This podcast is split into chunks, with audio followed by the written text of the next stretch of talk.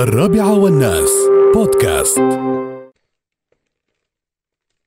آه ها يقول لك هني ما أدري. على ذمة الفستق عليكم بالفستق يا إخواني؟ الفستق يقول لك يا طويل العمر ينظم السكري ويخفض الكوليسترول. هذا الفستق الحلبي ولا العادي؟ ما ندري. تعد المكسرات من بين يقول لك أكثر المواد الغذائية الغنية بالعناصر الغذائية المفيدة لصحة الإنسان وخاصة الفستق الذي يعد مصدرا كبيرا للتغذية لمرضى السكري.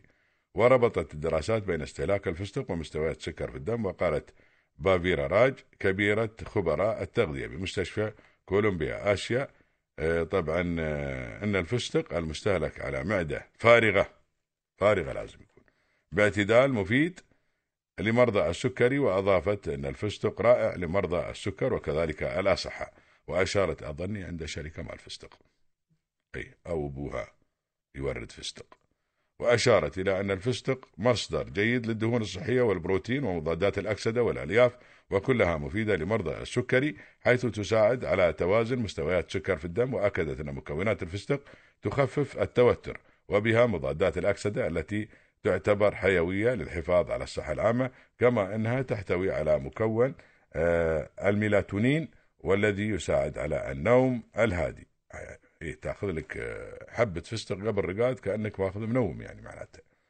آه، كما يساعد طبعا تناول الفستق على فقدان الوزن وانخفاض مستويات الكوليسترول وتحسين صحة الأمعاء والعين والأوعية الدموية والشعر. الشعر من عندي بس الحريم الحريم أهم شيء تقول لهم الشعر ما أدري وايد مهم عندهم الشعر حرم تقول له الشعر خلاص. إيه. مثل الريال يوم تقول له مقوي. حرم الشعر. هني آه، وأوضحت آه، يمكن تناول يقول لك هاي راجل تقول؟ راج هندي؟ هاي ظني تناول. طبعا آه، حفنة قليلة من كوجبة خفيفة يعني تأكل وجه الفستق أصبحت وجبة حين في منتصف الصباح أو منتصف المساء يعني الضحى تاكله ومع ذلك يجب أن تكون غير مملحة ويجب استهلاكها باعتدال لأن الاستهلاك الزايد يسبب تهيجا للمعدة.